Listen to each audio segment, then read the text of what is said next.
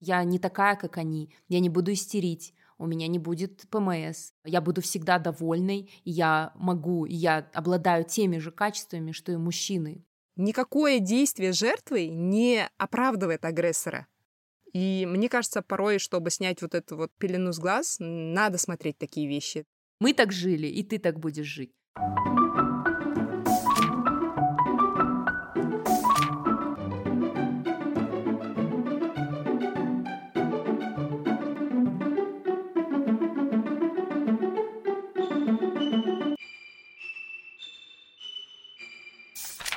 Всем привет! Это подкаст «Книгометр». Меня зовут Марина. Меня зовут Жан Аргуль. Это подкаст о книгах и читателях в современном мире. С вами профи своего дела, автор и ведущий книгометра «Две мамы с душой подростка».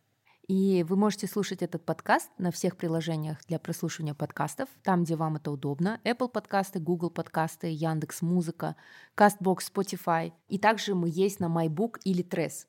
Еще у нас есть Patreon, куда мы выкладываем видео версии наших выпусков без монтажа, со всеми нашими оговорками и раньше срока, то есть примерно на неделю раньше, чем мы выкладываем аудиоэпизод на все платформы. На Patreon вы можете подписаться, а, оформить подписку и ежемесячно донатить нам какую-то сумму для того, чтобы наш подкаст продолжал выходить. А, создание подкаста а, требует денег. Ежемесячно мы тратим около 50-60 тысяч тенге. Это сейчас сколько долларов? 100. Да, 100 долларов, вот. Поэтому как раз-таки в долларах вы можете подписаться на Patreon и поддержать нас. И мы хотим поблагодарить всех наших патронов. Это Айнагуль, Айжан, Гульмира, Раушан, Айжан, Анна и Карина. И сегодня мы будем говорить о наших героинях, о 8 марта, приближающемся празднике. Э, хочу напомнить вам о прошлогоднем эпизоде, который мы посвящали как раз-таки писательницам со всего мира. И вы можете прослушать этот эпизод. Он по-прежнему актуальный, потому что, к сожалению, многие проблемы, касающиеся женщин в этом мире, до сих пор не решены. И я думаю, что сегодня вы узнаете, какие это проблемы и что о них пишут писатели и писательницы. Да, если мы в прошлом году на 8 марта рассказывали о писательницах, о современницах нашей с Мариной, сегодня решили поговорить, наоборот, о героинях современных книг. Как мы часто с Мариной повторяем, литература является отражением времени, и главные герои часто являются собирательными образами нас самих. Как и в жизни, в литературе встречаются самые разные типы женщин, по возрасту, по характеру, я не знаю, по жизненному опыту, да, все они, а, что интересно, ярко характеризуют а, определенный период времени, да, там, стереотипы этого времени, там, я не знаю, этал, по эталонам женской красоты, по правам женщин, по правилам их поведения в обществе.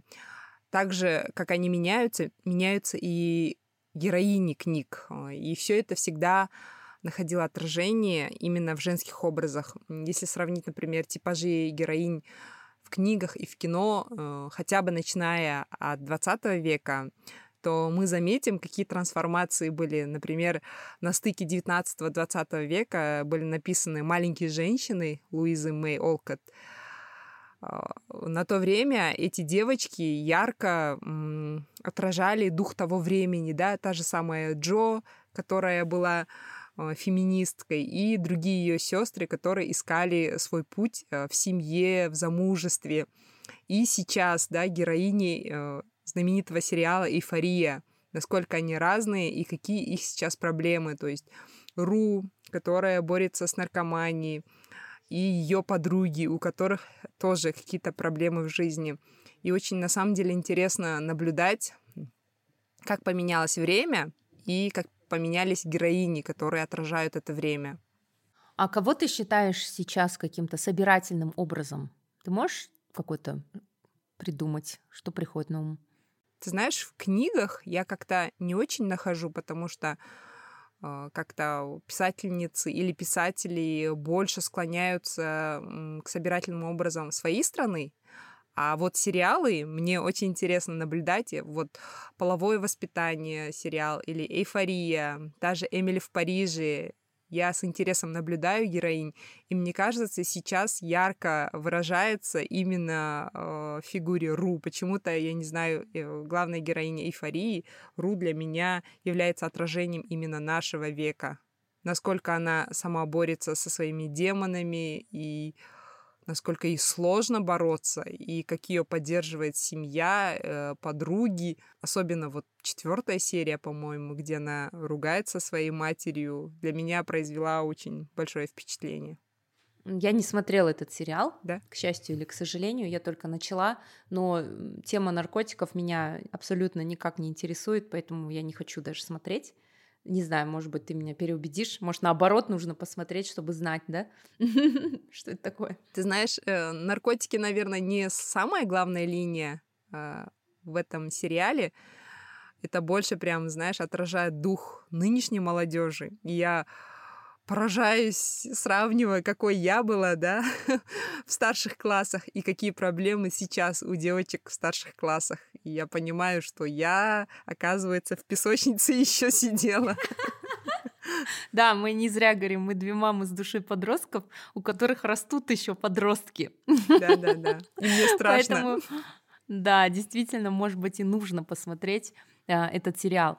А, мое мнение по поводу типажа героинь в современной литературе, в современном кино и сериалах, я, наверное, тоже с тобой соглашусь, что, в принципе, сильные героини в книгах, они были всегда. То есть даже если мы возьмем литературу там 18 века, даже возьмем всякую классическую британскую литературу, а, мне кажется, в книгах э, гендер он не настолько сильно влияет, э, влиял на популярность, на продажи книг. То есть самое главное — это герой, который в центре повествования, интересная история, то, как герой преодолевает какие-то трудности, вот, а его пол или гендер абсолютно не важны. В кино же происходила совсем другая ситуация.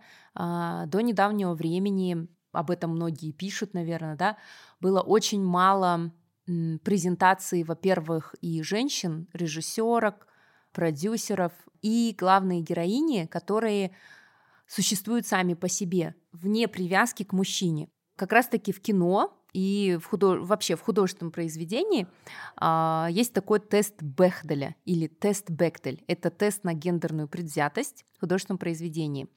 И вот чтобы пройти этот тест в произведении то есть в книге или в фильме должны быть хотя бы две женщины. А, потому что очень часто в кинематографе у нас только одна женщина, которая не играет особо роли, никак не влияет на сюжет, а просто является красивым приложением. Так вот, эти две женщины или два женских персонажа беседуют между собой о чем-то помимо мужчин. Вот. И еще а, эти женщины должны быть названы по имени. Вот этот тест, а, оказывается, не проходит большинство а, фильмов. Именно фильмов, которые вот в масс-медиа супер популярных.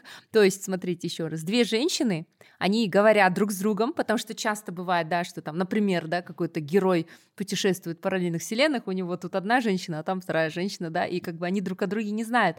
Но даже если герой, у которого две женщины, да, это какой-то классический любовный треугольник, эти две женщины встречаются, естественно, они говорят только о нем, да, вот, и, то есть они должны говорить друг о друге, и у них должны быть имена. В общем, тест назвали в честь честь американской карикатуристки Элисон Бэкдел, и э, не все о нем знают, конечно, вот, но э, в принципе, знаешь, сейчас этот тест Бехтеля есть на расовую идентичность. То есть, если есть два персонажа minority, да, то есть какой-то другой расы, э, иной, чем э, белые, да, короче, если не белые персонажи, то тоже они могут разговаривать друг с другом и разговаривать а, не только о тех главных белых персонажах, вот. Кто-то считает, что это слишком сильная придирка, наверняка кто-то сейчас слушает и такой морщится, типа, ну, задрали феминистки, но просто подумайте о том, что такой тест есть, и в следующий раз, когда вы будете что-то смотреть или читать, просто э, как бы примените, вот, и посмотрите на результаты. Итак, а, я хотела рассказать еще про э, молодых героинь, как раз ты, Жанна Ргуль, упомянула Ру из «Эйфории». А, я сразу вспоминаю Алину из «Тени кость». «Тени кость» — это американская писательница Ли Бардуго, которая просто вообще ворвалась, да, можно сказать, на пьедесталы э, тин-литературы. В Гудрице она была лучшим автором, и у нее очень хорошо продаются книги. Вот, э, она написала «Тени кость», это, по-моему, трилогия, да, я не читала. Да, да, Ты же, Наргуль, читала, я расскажу только то, что я смотрела сериал прошлым летом. Сериал мне очень понравился. И это такой типичный, как сказать, Яна Далт, да, ну, то есть там это еще и историческое фэнтези, не знаю, ты лучше меня разбираешься в жанрах. Что я хочу сказать, это то, что там а, героиня и плюс еще и а, актриса, которая ее играет, а, метиска, ну, короче, смешанной расы. Я, наоборот, читала трилогию, не смотрела сериал. Поэтому я ее по-другому представляла. Ты сейчас мне... Ее зовут Джесси Мэйли. а Джесси Мэйли э, актриса с китайскими, с китайской кровью. Блин, меня... С китайскими меня- корнями. а, у меня этот... а, покинул меня мой язык. Сейчас, сейчас, сейчас. Шас. Шас ремонт ночном. У меня, я не помню, как меня зовут, не говоря уже о том, чтобы сейчас обсуждать каких-то... В общем, это английская актриса. У нас с Мариной остались два маленьких нейрончика, которые сейчас работают на книгометр, и все. Да, и потом они брыкс, Да, и и, короче, всё. все, и больше их не будет. В общем, Джесси Мэйли — британская актриса, в жилах которой течет китайская кровь. И у нее очень необычная внешность. Ты же, Наргуль, ее не гуглила, не Нет, видела, нет. как она выглядит? У нее очень необычная внешность, и плюс еще по сюжету это тоже девушка, как, по-моему, смешанных кровей, да, если не ошибаюсь, шуханка. Или она, наоборот, принадлежит там тоже какому-то майнорити. Вообще она сиротка и не знает вообще корней, но мне кажется, по сюжету у нее, да, смешанная кровь, что есть какая-то и благородная кровь, что она потомок какой-то ветви, которая была забыта, и, э, по-моему, простолюдинки. Да, и вот представь, а, основной женский каст сериала «Тень и кость». А, Главная героиня Алина Старков, Джесси Мейли, а, наполовину ан- англичанка, наполовину китаянка. Другая главная героиня Инеш из «Шестерки воронов», которая такая очень гибкая а, акробатка и вот входит вот в, в эту вороновую семью. Ее играет Амита Суман, это актриса из Непала. Непальско-британская актриса. Тоже очень красивая, очень необычной внешности. А также есть Зоя. Э, Зоя — это из Гришей. Ее играет Суджая Дасгупта, О, индианка. Тоже довольно необычная внешность. То есть ты можешь себе представить, основной Да. каст, все три актрисы, они все майнорити. А, Получается, этот сериал проходит тест Бехделя со всех сторон, да? И со стороны расовой, и со стороны женщин. Или нет? Ты знаешь, а, скорее всего, нет, потому что Инеш не знакома с Алиной. Инеш общается только с воронами, М, и они там, у них своя операция, в общем. мгм. А Алина общается, а, а, у нее был конфликт с Зоей по Мгм. поводу того, что Зоя просто ее не Да, воспринимает. да, да. И больше они не общались. То есть у Алины... А, есть еще одна героиня, по-моему, Надя, э, которая помогает Алине, как ее, как гувернантка. И Мгм. вот они друг с другом говорят про магию, волшебство и вообще про судьбу Алины. Так что, ну, наверное, проходит этот тест. Говоря вот о культурном разнообразии, необходимо отметить, что сейчас выбор книг, где представлены героини разных вероисповеданий, очень много. Даже о тех вероисповеданиях, о которых мы до этого времени вообще ничего не читали, и, и это была страна сплошь закрытая, да, например, такие как Афганистан, Иран, Палестина и Япон... ну, японские, наверное, уже, да, были до этого книги. И я хочу рассказать об одной книге. Это вот абсолютно новинка издательства Синбад. Книга американской писательницы Итаф Рам. Я надеюсь, я правильно поставила ударение. Книга называется «Женщина, не мужчина». А, этот роман отчасти история самой писательницы. Она написала, опираясь на свои воспоминания, на свои дневниковые записи. Книга рассказывает о трех поколениях американо-палестинской семьи. Главные героини в этой книге это женщины. Три поколения женщин, которым вот приходится выживать в условиях традиционного патриархального уклада, естественно, раз это палестинская семья – Э, сама писательница выросла в Бруклине, в семье вот как раз-таки палестинских арабов, иммигрантов. Но она сама родилась в Бруклине, но ее родители, они эмигрировали. В 19 лет ее выдают замуж, она рожает двоих детей, и только потом она возвращается в колледж, хотя родители мужа будут против. А, вообще, по мнению писательницы Ита Фрам, получение образования — это важнейший, первейший вклад женщины в свою жизнь и в свою независимость. Она подчеркивает, что многие женщины не могут уйти от своего мужа, не могут противостоять э, какой-то несправедливости, потому что у них не хватает образования, они думают, что они э, не выживут без своего мужа.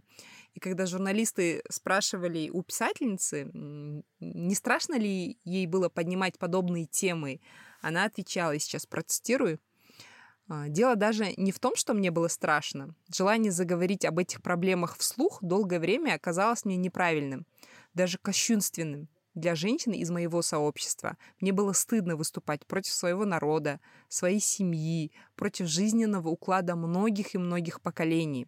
Я спрашивала себя, кто я такая, чтобы восставать против вещей, с которыми безропотно мирилась столько женщин.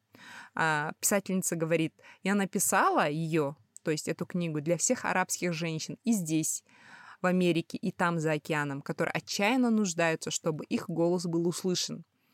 Книга очень быстро читается, знаете, потому что от нее невозможно, мне кажется, оторваться, потому что ты сочувствуешь этим женщинам, потому что очень многие сцены, очень многие вещи созвучно то, что сейчас у нас в Казахстане, да, я вот расскажу об одной особенности этой книги. Не секрет, что создатели книг э, такой о судьбе женщин Востока часто показывают картину с одной стороны.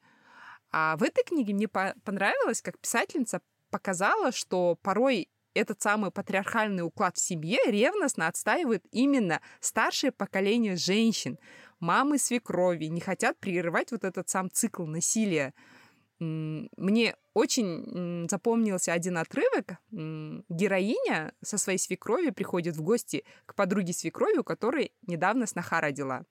И вот все старшие женщины э, сидят, пьют чай, и они спрашивают, где же твоя сноха? Почему она тебе не помогает, там, чай не готовит? И тогда свекровь отвечает, она спит. Пусть отдыхает, ей всю ночь э, смотреть за ребенком. И тогда вот все ее подруги, которые пришли к ней, возмущаются. А вот мы же справлялись в свое время со своими детьми без помощи, да? Мы только все переехали в Америку, наши мужья днем и ночью работали, и мы справлялись, и никто нам не говорил, иди поспи, отдохни, ты так ее разбалуешь. Подаешь плохой пример нашим снохам. Они тоже потом захотят особого к ним отношения. И этот отрывок прям, знаешь, ярко показывает, что именно женщины сами говорят, что мне было плохо, пускай и другим будет плохо. Я даже сейчас вам зачитаю один отрывок. Фарида закрыла глаза и сделала глубокий вдох. Что-то с ней не так, как будто всю жизнь она смотрела не в ту сторону. И проглядела момент, когда все пошло кувырком. Жестокая она была, эта жизнь. Фарида ясно видела цепочку грехов, тянущуюся от одной женщины к другой, и свое место в этой цепочке. Она вздохнула. Ну что поделаешь, такова женская доля. А знаешь почему? Потому что так как все мы живем в патриархате, женщине для того, чтобы выжить в патриархате, приходится тоже играть по определенным правилам. И для того, чтобы вот в угоду мужчинам они придумывают такие жестокие правила. Это то же самое, что говорят, ну вот, например, женщины в, на государственной службе, женщины в высших эшелонах власти. Почему многие из них не поддерживают женщин и как раз-таки э, страдают вот этой внутренней мизогинией, потому что чтобы им, чтобы залезть наверх вот этой лестницы и стать наравне с мужчинами, им пришлось придать вот эту какую-то свою женскую часть. И многие из нас с этим сталкивались. Ты, например, если ты стала действительно, ну, вошла в этот круг каких-то топ-менеджеров, да, какой-то высший эшелон власти, и в семье этот эшелон власти тоже есть, да, то есть это быть с какими-то патриархами рядом э, на одной ступени, то ты говоришь, да нет, я не такая, как они, я не буду истерить, у меня не будет ПМС, я не буду я буду всегда довольной, я могу, я обладаю теми же качествами, что и мужчины. Я буду жесткой, я буду решительной, я буду принимать решения без эмоций, то есть отрицается все женское, и те молодые женщины, которые приходят к ней в семью или к ней на службу, естественно, она хочет э, как бы показать свою главенствующую, главенствующую позицию, и из этого и происходит э, мизогиния. И вот это вот отрицание того, что я женщина, и я могу как-то показывать свои чувства. Ведь у нас, если мужчина агрессивный, злой, то мы говорим, о, у него классный характер, да, у босса классный характер. Если вдруг шефиня э, злится, да, и как-то... Стерва. Да, она стерва, мужика ей нужно нормального, недотраханная, да, и все такое в том же роде. Ну, то есть это все в нас впитывается, это в нас вдалбливается очень-очень последовательно и постоянно.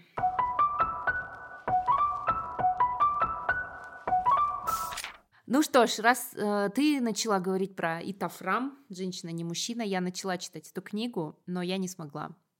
Увы, сейчас мое психологическое состояние настолько хрупко, что я не хочу пока. Я, знаешь, я только начала, и пока все еще, ну, не так плохо, нормально, но немножко плохо, но нормально, и я понимаю, что скоро взорвется бомба. И я такая, нет, только не это, не выходи замуж, ай, беги от отца, нет, что там тебя ждет просто. Да, я да. прочитала на двух своих нейронах оставшихся, которые висят. У меня их не осталось, я поберегу эти два нейрона. Еще как-то надо жить И у меня впереди жертвы насилия, поверь, я сейчас расскажу еще. Вот, так вот, а, тема Востока, да, и вопрос вот угнетения там какого-то угнетенного положения восточных женщин. Я думаю, что, наверное, современный читатель, такой же, как мы, наверняка вы точно так же узнали э, и столкнулись с этим из книг Халеда Хусейни. Халед Хусейни, афганский писатель, а, одно время он просто таки действительно удивил, поразил всю мировую общественность своими книгами. Самые известные его три книги — это «Бегущий за ветром», «Тысяча сияющих солнц» и, и «Эхо летит по горам». Именно во второй книге «В тысячи сияющих солнц» поднимается как раз-таки вопрос э, положения женщин в афганском сообществе. И честно скажу, что я не помню весь сюжет полностью, но одна сцена запала мне в душу. Э, эта сцена если не ошибаюсь, она то ли про операцию, то ли про роды. В общем, там медицинское учреждение, и э, сами врачи э, в тот момент у них не было никаких средств, помогающих обезболить, помогающих как-то облегчить муки человека, женщины, именно лежащей на операционном столе. И также все, как это описывалось, и как описывалось то, что они были именно в Афганистане, это было очень страшно, это было жалко и очень страшно. А, в целом, во всех романах Халеда а, мы видим положение женщин, мы видим, что действительно а, девочки растут, вырастают, и их участь это выйти замуж, быть довольной всем, быть хорошей женой, хорошей матерью, а как они себя чувствуют, это, в принципе, ну, никого не волнует, потому что в кавычках и мы терпели, да. А именно в книге «Тысячи сияющих солнц», что мне понравилось, здесь показана дружба между женщинами. То есть здесь где две главные героини, Мариам, незаконная дочь богатого бизнесмена, и Лейла, а, любимая дочка в дружной семье.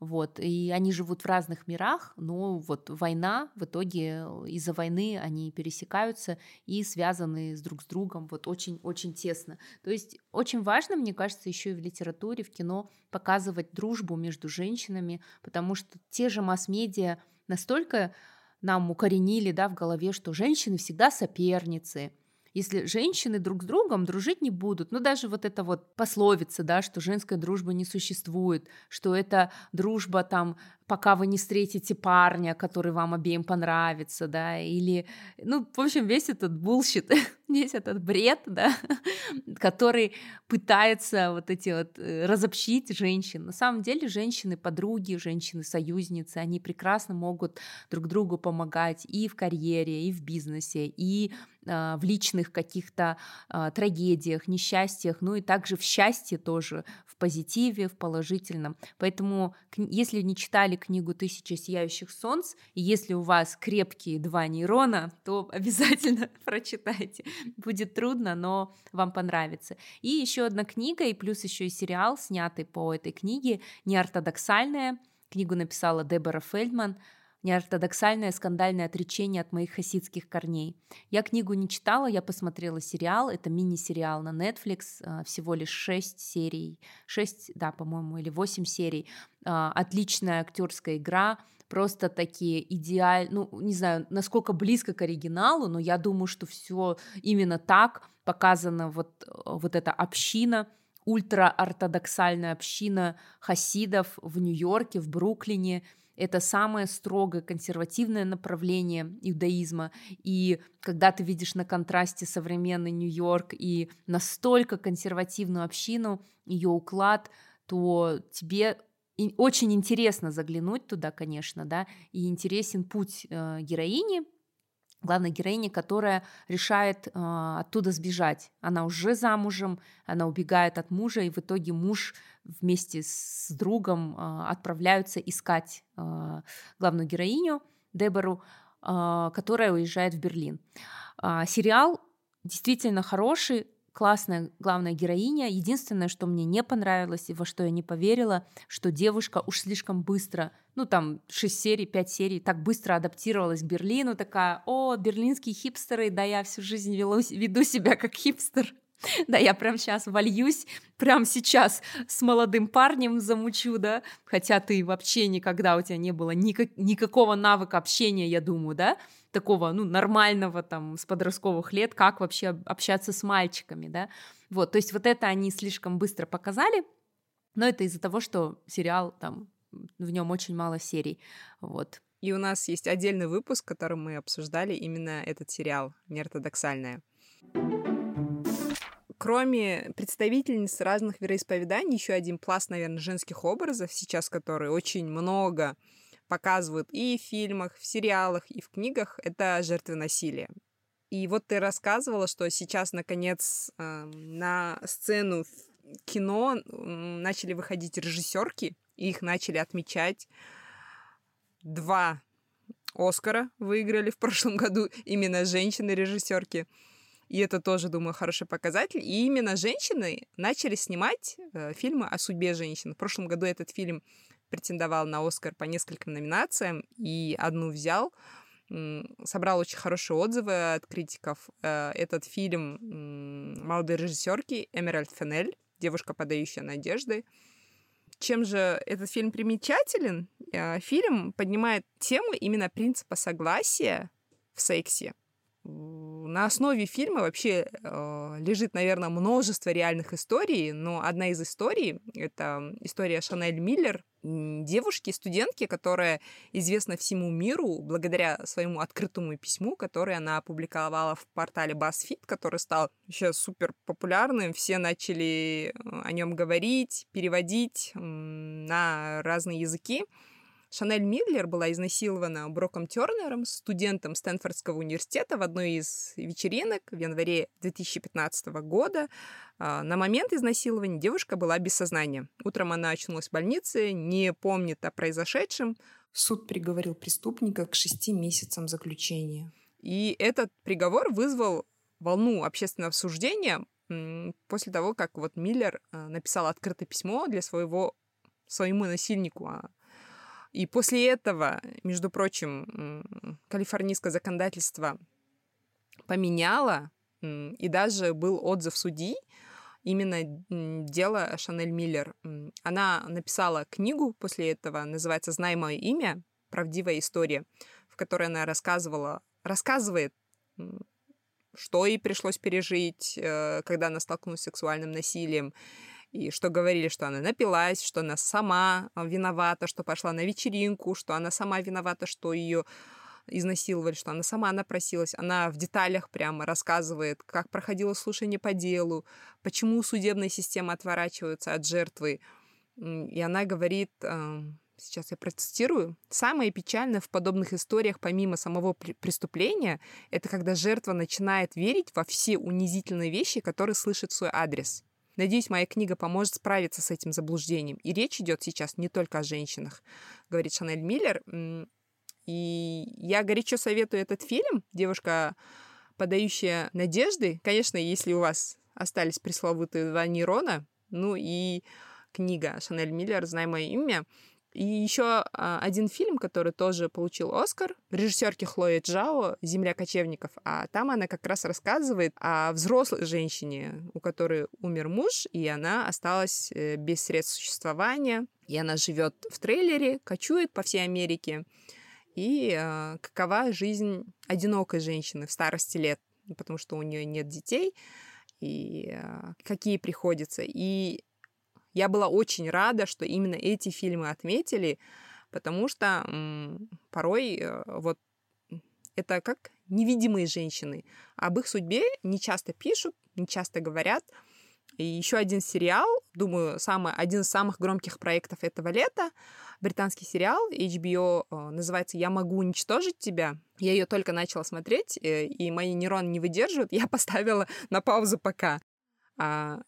Сериал примечателен тем, что в каждой серии рассказывают именно вот о принципе согласия, что является изнасилованием, секс с проникновением или без. А, а если твой партнер снимет презерватив и тебе не скажет, это считается изнасилованием? Как происходит, а, например, так, не буду углубляться, ну, в общем, в каждой серии наглядно показывает, что является изнасилованием, потому что очень многие вещи женщины не воспринимают изнасилованием и не рассказывают об этом. Очень интересный сериал, и знаешь, что главная героиня девушка, которая принимает наркотики, а, пьет, а, тусит сомнительными личностями. И в некоторых сериях, знаешь, я сама ловила себя на такой мысли, блин, а она, может быть, заслуживает этого? И это было ужасно. Я несколько раз себя одергивала, э, потому что я понимаю, что никакое действие жертвы не оправдывает агрессора. И мне кажется, порой, чтобы снять вот эту вот пелену с глаз, надо смотреть такие вещи, такие сериалы, такие фильмы. Может быть, они для этого и созданы. То есть как будто бы только самые чистые, невинные, да, незапятнанные люди, ни разу не оступившиеся, они как будто бы имеют больше права да. в том, чтобы получить сочувствие, э, если они оказались в такой ситуации, либо какое-то справедливое э, течение там разрешения да. их дела. А если ты, к примеру, татуированная, да, ну условно, да, или если ты пьешь. Или короткое носишь. Да, или если ты просто носишь короткое, и ты не просила, и тебя изнасиловали, то как будто немного меньше сочувствия и немножко не так, э, ну, не так будут рассматривать дело. Вот это тоже такой вопрос, да? Да. морально-этический. То есть даже если ты... Вот, и, кстати, часто, да, ну да, на это уповают, понятно, когда защищают жертв насилия, что вот она была, допустим, в мешковатом балахоне, она была трезвая, она там была не накрашена, не на каблуках, в широких джинсах, да. А если она была в чулках и в мини-юбке и на каблуках, и с сигаретой в руках, неужели она заслуживает изнасилования? Конечно же, нет. Да. То есть даже самые, видишь, даже вот мы с тобой считаем себя, ну уж куда больше, да, мы считаем себя, ну, такими, как эмпатичными, что мы сами женщины, мы взрослые женщины, мы, естественно, мы знаем, что жертва никогда не виновата, виноват насильник, но настолько в нас сильны да. вот эти все устоявшиеся как сказать, ну, короче, вот эти вот... Установки какие-то, да. установки, которые ты и слышала постоянно, и ты сама привыкла так думать, и видишь, мозг, он выдает эти готовые решения, он как бы защищает себя. То есть почему люди всегда вот говорят, да, там, да, она сама виновата, да, она сама надела короткое, потому что им больно, наверное, осознавать, что может быть иначе, они не хотят в этом копаться. И как я иногда говорила, когда вот эм, несколько лет назад, когда был мой период такой какого-то публичного феминизма, я очень много об этом писала, я изучала и писала. И в те моменты я даже думала, блин, как раньше было легче жить, когда я не была феминисткой. Просто говоришь, блондинки тупые, да я блондинка, да женщина там, женщины плохие начальницы, и ты живешь с этим спокойно, да. и никакая совесть тебя не мучит. А сейчас, понимаешь, господи, уже стало так трудно, а вдруг вот это вот не то, а вдруг это не это, вдруг так нельзя говорить. И все равно мы ведь все равно ошибаемся, да, и все равно мы да. кого-то обижаем, и мы все равно имеем вот эти вот мысли. Так что этот новый мир с этой новой этикой. Сложно. Это непросто. Очень. Это непросто, да. И как быть эмпатичным ко всем, как бы и это действительно сложно. Согласна. У нас сегодня такой такой не этот не веселый какой-то эпизод получается. Да, может быть. Ну вот, ты знаешь, э, мне кажется, нам надо развить вот эту тему, что одни из невидимых женщин — это женщины в возрасте. О них очень мало снимают фильмов, о них очень мало пишут книг. Мне кажется, об этом надо будет поговорить, о пожилых женщинах именно. Ну вот помнишь, да. как мы с тобой обсуждали «Секс в большом городе» новый сезон? Точно. And just like that. И просто так перевели продолжение сериала, культового сериала «Секс в большом городе». А, премьера состоялась в январе 2021 22 года, сори, до сих пор живу в 21 Вот, и это и продолжение, и, можно сказать, и не продолжение. Если начать вот с истоков, я, кстати, послушала классный эпизод подкаста в предыдущих сериях, это подкаст э, от Кинопоиска, где обсуждают сериалы, и как раз-таки эпизод был посвящен вот этому э, продолжению «Секса в большом городе». И мне понравилось, что ведущие подкаста разложили, знаешь, изначально каким был сериал в начале, как он задумывался, потом каким он стал и каким он стал сейчас. И это классно вот с точки зрения кинематографа, послушать обязательно, но я кратко расскажу. Я тоже, вот я когда закончила And Just Like That, я смотрела на медиатеке, а, купила подписку, и там, знаешь, он сразу мне подсовывает, смотрите «Секс в большом городе» первый сезон. И я посмотрела первые две серии, чтобы освежить память, и, блин, во-первых, ностальгия, во-вторых, какие они красивые, да, какой-то классный Нью-Йорк в конце 90-х. И в-третьих, совсем другой формат. То есть я читала книгу Sex and the City, оригинальную Кэндис Бушнелл, и это была история не о четырех подругах, абсолютно нет. Это уже потом а, создатели сериала сделали, да, потому что главной героиней была Кэрри Брэдшоу, Миранда, Шарлотта и Саманта это были второстепенные персонажи, так же, как и все остальные. И первой серии, так же, как и сериал, это была такая компиляция из отзывов, да, нью-йоркцев, кто что думает про любовь и про секс и про отношения. И даже был вот этот прием классный, где Кэрри Брэдшоу посреди разговора с человеком внезапно поворачивалась, смотрела в камеру и такая и вот он подумал, та-та-та-та-та, это так классно, это такой классный прием, так жаль, что они его убрали, потому что она вот общается с тобой. Вот. А, конечно же, э, к концу сериала он уже стал более глубоким, там, по-моему, серии были, конечно, сконцентрированы именно на четырех героинях, ну, потому что прочувствовали эту фишку, я думаю, отзывы были тогда классные, да, что четыре немолодые героини. И вот мне, когда я смотрела сериал, мне было где-то 20-21, героиням было 30 с чем-то, и для меня они были такими взрослыми подругами. В моей жизни, конечно, таких событий не было, вот, но я смотрела, а, где-то удивлялась, где-то там поражалась и где-то чему-то там училась, потому что в целом это сериал про отношения, да.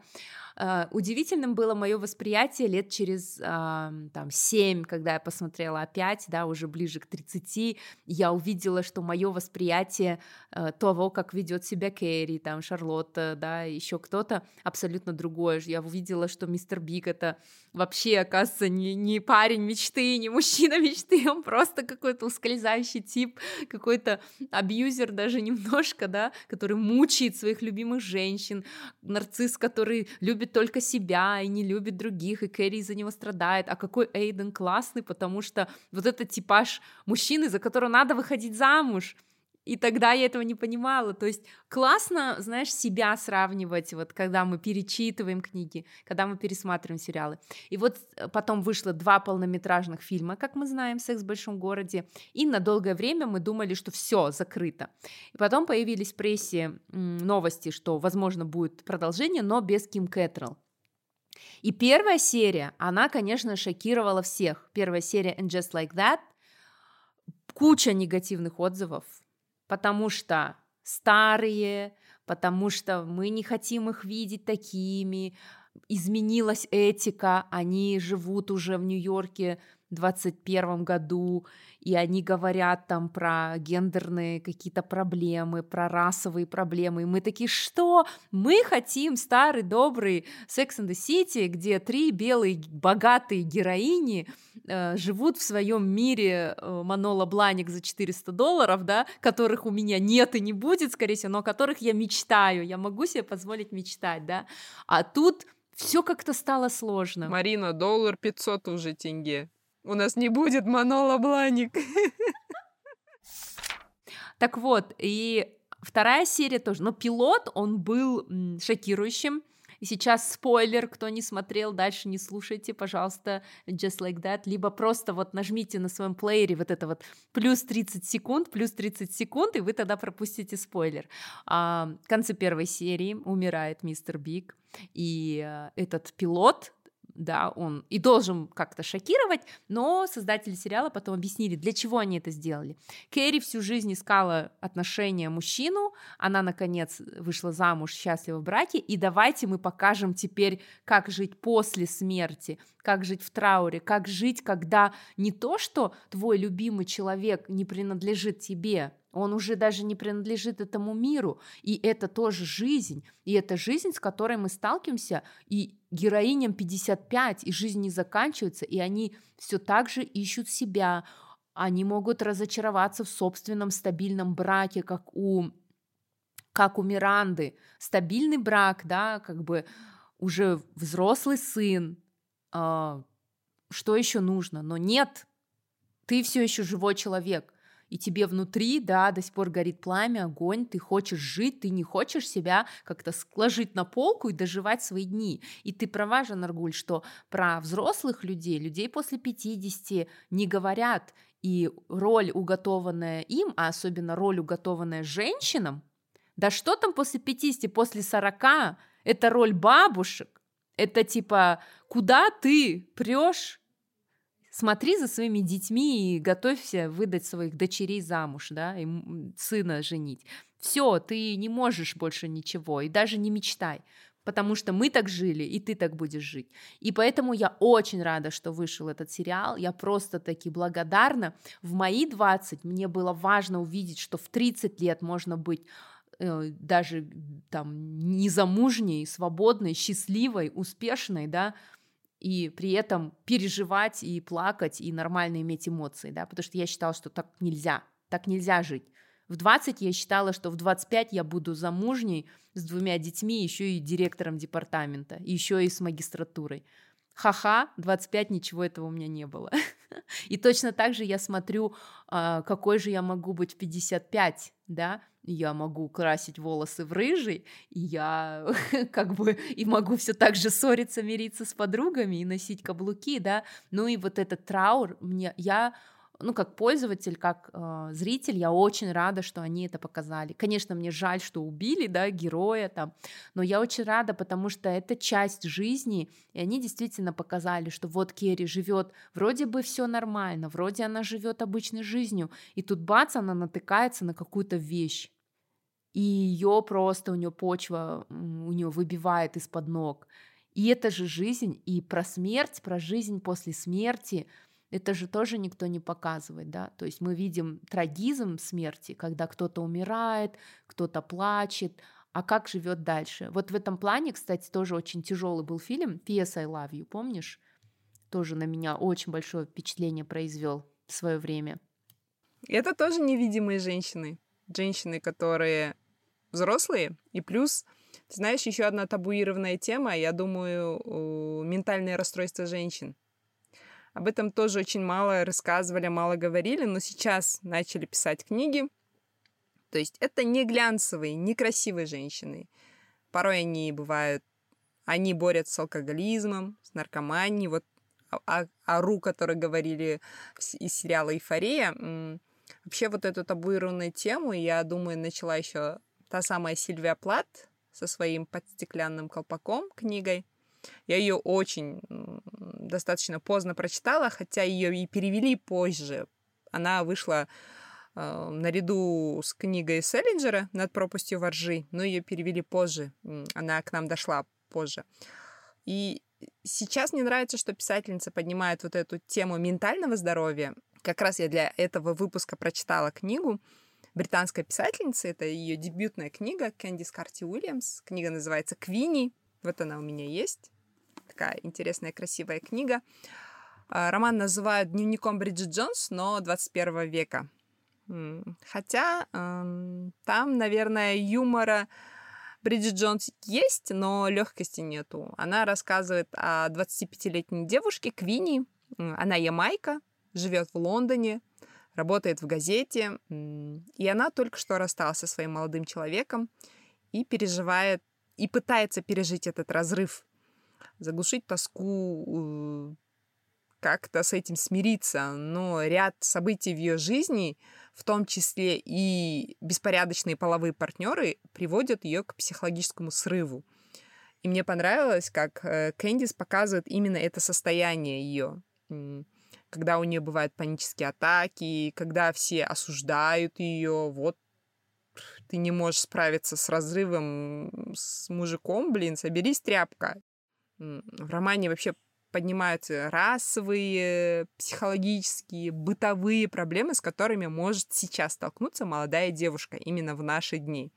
И я поняла, что, блин, молодым девушкам приходится все это преодолевать порой в одиночку еще плюс осуждают ее. И там была такая сцена, когда она записывается к психологу, а она в это время живет с бабушкой и с дедушкой. И как они ей говорят, вот ты первая в нашей семье, кто записалась к психологу, и сейчас ты пойдешь к психологу. И она говорит, а ничего, что я еще первая в семье, которая получила высшее образование и поступила в колледж.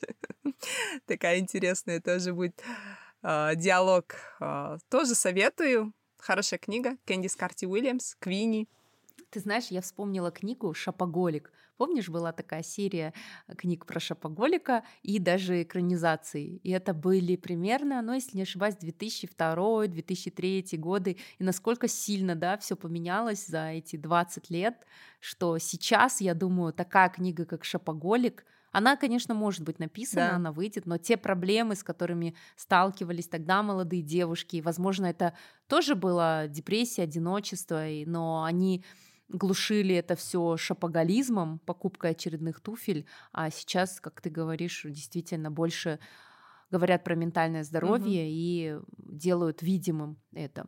А, у меня тут стоит подборка книг про успех. Это книги о э, женщинах, простых женщинах, которые добились своей цели, но при этом это истории Золушки, современные истории Золушки о том, как вообще не имея ничего и живя в очень стесненных обстоятельствах, девушки добились не просто таки обычной хорошей жизни нормального обычного человека, а, а небывалых высот. А, книга «Замок из стекла» наделала шуму примерно в 2015 году или 2013. Все они говорили. Это книга о том, как э, девушка тоже из очень ортодоксальной семьи и из очень бедной семьи получила образование и в итоге выбилась в люди. Или книга «Ученица» э, на английском «Educated», тоже книга о том, как девочка жила, э, не получала образование, ее родители были против этого, отец готовился к концу света, э, не доверял властям и даже не зарегистрировал своих детей а, не получил свидетельство о рождении, ни разу дети не посещали больницу и школу, а мать была знахаркой, акушеркой, и вот в таких условиях девочка, а, ее там братья, сестры росли, или брат, я не помню уже, вот, они росли, они не, не, не знали ничего другого. И девочка хотела пойти в школу, а, вот, в итоге она все-таки добилась своей цели. И еще один сериал вышел на Netflix «Мейд» или «Уборщица» о женщине, которая уходит от мужа абьюзера вместе с маленьким ребенком. А, мать у этой молодой женщины страдает биполярным расстройством, сама не может, в общем, себе помочь, не то чтобы дочери. И, в общем, эта девушка, будучи, работая уборщицей, в итоге получает хорошее образование в университете. А в Америке, как мы знаем, система образования ну, не такая, как там, в Казахстане или в странах СНГ. То есть э, бесплатное образование очень сложно получить, какой-либо грант. И в основном люди берут кредит на университет и потом очень много лет трудятся, чтобы отдать этот кредит. То есть для бедных слоев населения университетское образование, оно практически недоступно. Я не дочитала ученицу, я не досмотрела уборщицу, потому что я сейчас расскажу, мне такие истории не совсем нравятся. Да, это истории о Золушках, но это еще и ошибка выжившего. Я тоже слушала подкаст, подкаст «Психология на дожде». Эпизод так и называется, про ошибку выжившего. Классный эпизод, вообще рекомендую всем. Прослушала два раза о том, почему истории успеха, они не мотивируют, а наоборот демотивируют. И психолог объясняет, что историю пишут победители – все истории, которые мы знаем, они написаны выжившими. Погибшие на Титанике люди не могут рассказать нам свою версию случившегося. Да? А, и вот даже она приводит классный пример, что а, есть такое поверье, будто бы если человек тонет в океане, то дельфин его а, может толкать. Дельфины толкают по направлению к, к суше, и таким образом это значит, что дельфины спасают людей. Но дельфин не знает, в какую сторону толкать он, когда находит вот так, нащупывает тело человека, который тонет, он думает, это игрушка, и он начинает просто толкать. То есть, понимаешь, 50% толкают в сторону суши, а 50% в сторону океана. Но те, которых протолкнули к сторону океана, они нам не расскажут об этом, потому что они умерли. Именно поэтому мы знаем все истории успеха об этом и восхищаемся ну, дельфинами в этом плане, потому что нам рассказали выжившие. Это и есть ошибка выжившего. И психолог из этого подкаста говорит, что такие истории, как уборщица, там та же красотка, а, ученица, да, и вот замок из стекла, они хорошие, то есть люди, они молодцы, да, которые этого достигли, но это одна на миллион, там, одна на несколько тысяч. И когда мы их читаем, мы себя сравниваем. Вот смотри, вот у меня был лучший старт, я ходила в школу, а тут девушка вообще в школу не ходила, и она окончила Гарвард. Значит, я хуже нее, значит, вся моя жизнь бесполезна, и я себя буду гнобить за то, что я такой не стала. То есть э, задача вот в этом подкасте была, когда они говорили про ошибку выжившего, что, пожалуйста, не сравнивайте себя с этими людьми и живите хорошей жизнью, своей счастливой жизнью, потому что не все могут, э, как бы, не все могут добиться успеха. Большинство людей на планете, ну, как бы, оно живет не будучи звездами, не будучи миллионерами, да, и по сути это не нужно всем, да, к этому нужно стремиться, но самое главное, чтобы вот эти вот истории успеха вот эти ошибки выжившего, они вас не демотивировали для того, чтобы вы там, не знаю, не лежали на смертном одре и говорили, я так и не достиг всего, я так и не заработал всех миллионов. То есть достаточно и счастливой хорошей жизни реального человека, возможно, этого достаточно. Да, надо стремиться, но нет, не надо себя гнобить за то, что вы не смогли, как э, в сериале уборщицы. И плюс еще а, статистически вот такие уборщицы, то есть 99% это будет, скорее всего, судьба Айка, это вот фильм Сергея Дворцевого, а, который в Каннах получил награду, Самал Еслямова получила пальмовую ветвь за лучшую роль, женскую роль, а, актриса из Казахстана. Айка фильм о, о жизни иммигрантов, и вот это реальная история. То есть, да, вот все те официантки, работницы фабрик, таксисты, которые живут все там 20 человек в одной комнате и бегают от полиции, да, потому что у них нет регистрации, скорее всего, они, как вот эта уборщица, не получат образование, скорее всего. Э, ну, то есть одна из них, возможно, получит. Но реальная жизнь такая, что вот, э, вот, вот эта Айка, это, э, как говорится, любой мигрант, трудовой мигрант, это вот, скорее всего, most likely это такая история. Но это очень тяжелый фильм, очень грустный фильм. Я его смотрела в январе. Я давно хотела посмотреть и посмотрела. А есть у нас хорошие книги сегодня? Такие праздник, 8 марта, весна. И в прошлом году так же было, да, у нас? Мы добивали. Не, на самом деле, Марина хочет сказать, чтобы женщины дорогие, не сравнивайте себя с другими. Вы прекрасны, да, и счастливы. Именно в том состоянии, в котором вы сейчас себя чувствуете красивой и счастливой. Не надо говорить, что вот у нее есть такое счастье.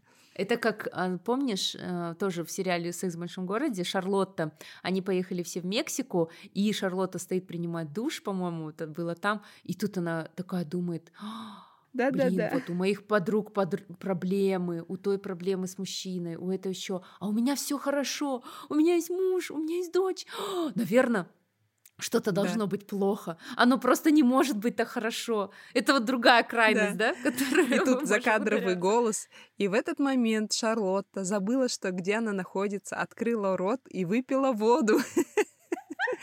И после нее не случилось несварение желудка. И тогда она плачет и рассказывает Кэрри, Кэрри, вот должно что-то случиться. Ты обосралась, что может быть хуже, говорит. Это плохое уже случилось, дорогая Шарлотта. Да, да, да. Да. Очень классный момент. Да, да, да, классный момент, действительно. Но сегодня будут хорошие книги о тех женщинах, да, о тех сильных женщинах, о которых стоит, да, говорить, о которых можно не то чтобы восхищаться, да, но я, знаешь, очень рада, что я живу в одном времени с этими женщинами. Я хочу вот об одной книге рассказать. Она меня очень тронула. Я прям ее горячо советую. Это книга о двух женщинах, о которых вы точно знаете. Я их очень уважаю, люблю их творчество. Это Чулпан Хаматова, актриса, и журналистка Катя Гордеева, у которой есть э, свое шоу на YouTube, называется «Скажи Гордеевой, скажи». Эта книга называется «Время колоть лед». А, я жалею, что я ее не купила себе. Я прочитала ее в электронном вари- варианте, затем я ее пролистала. Я... Эта книга очень хорошая, красивая. Там есть фотографии из личных архивов двух девушек. Эта книга, знаешь, как сборник разговоров вот, вот двух подруг, где они обсуждают вот все на свете, и семью, работу, личное какое-то, и печальное, и обидное, и наоборот вдохновляющее. И фоном идет вот все, что происходило в наше время, как телевидение, телеканал «Вид», как они устраивались на работу. Что интересно, и Чулпан, и Катя приехали из провинции. Чулпан приехала из Казани, а Катя из Ростова. И вот в начале 90-х они оба приезжают почти в одно время в Москву и начинают завоевывать. Как они учатся, они рассказывают, как они поступали в университет, э, как преодолевали вот вообще множество препонов, э, как они, я не знаю, создавали свою семью, как у них там появлялись какие-то подруги, э, как они встречали каких-то людей. И в один момент и вот актрису и журналистку объединяет вот общее детище, это благотворительный фонд «Подари жизнь», который существует по сей день и спасает вот тысячу жизней детей. И они рассказывают именно про благотворительность, про э, Хабенского рассказывают, как это вообще Э, зарождалась, как это в каком состоянии сейчас находится. Они рассказывают про Беслан, про Нордост.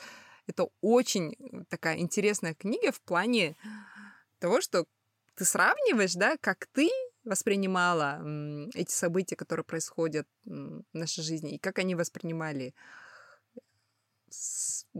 признаться, в некоторый момент я прям не могла сдержать слез и, и, и вот смеялась и плакала вот вместе с этими девушками. прям вот горячо советую. Она даже очень красивая для подарка. Вот на 8 марта это будет супер подарок от женщины и женщине. Классная книга. Меня очень вдохновляют э, именно Чулпан Хаматова со своим фондом. Я не знала, что Катя Гордеева тоже часть его, и кто не знает, у Кати есть, э, по-моему, по-моему, у нее есть усыновленный ребенок, который, по-моему, как раз-таки она встретила в этом фонде. Классная книга. Да, у Дудя она рассказывала. Да, не ошибаюсь, е- есть, да. Кстати, хороший выпуск был у Дудя с Катей Гордеевой. В общем... Про литературу очень много в этом выпуске. Да, классная книга. Вы не пожалеете, если ее прочитаете. Вот как раз-таки спасите два своих нейрона. У меня тоже есть книга на подарок, девчонки и мальчишки, если хотите подарить, вот, купите вот эту книгу, о которой сказал Жан Аргуль. А, «Тысячи сияющих солнц не покупайте». Ну вот, а это книга «Becoming» Мишель Обамы. Это автобиография первой леди э, США э, Мишель Обамы. И честно скажу, что я о Мишель знала практически ничего, кроме того, что она жена Барака Обамы и была первой леди. А, ну, и когда мне подарили эту книгу, я думала, ну да, очередная история успеха, как она боролась, боролась, боролась, и как она верила своему мужу, и как она сделала его президентом. Но это настолько живая, классная история. Вот я до сих пор читаю эту книгу, я ее смакую. У меня ощущение, что я разговариваю с очень опытной взрослой старшей сестрой, и потому что Мишель, ну вот не знаю, насколько там она искренняя или нет, но это очень искренняя книга. Во-первых, она начинается с детства, с детских воспоминаний. И да, Мишель рассказывает про э, какие-то, может быть, проявления даже не расизма, а вот ген, э, расового неравенства. Но это настолько мягко и без агрессии, что ты проникаешься таким уважением к Мишель, к ее окружению. То есть еще пока ни разу в книге э, она не сказала, а мы знаем, что в принципе э, ну, темнокожее население имеет право, заявляет об этом, да, и э, говорит достаточно жестко, да, про то, какие были случаи. Но Мишель настолько деликатно, тактично, и она больше говорит о том, как она помогала вот своим там собратьям, сестрам, темнокожему населению получать образование, стать более видимыми. И там есть такой момент, что э, когда Мишель училась в первом классе, то учительница у них была не очень, и, в общем, она ну, иногда оставляла детей, ничего не делали, ничего не учила. И Мишель рассказала об этом родителям, еще несколько родителей, тоже таких осознанных, они об этом узнали, и они быстро перевели своих детей в другой класс, где уже была более сильная учительница, сильные ученики. И Мишель через время рассуждала, говорит, да, я выбралась из этого класса, а как же остальные дети, которые там остались, которых, возможно, родители, им было некогда, или, ну, они не понимали, что это не должно быть так, да, в школе.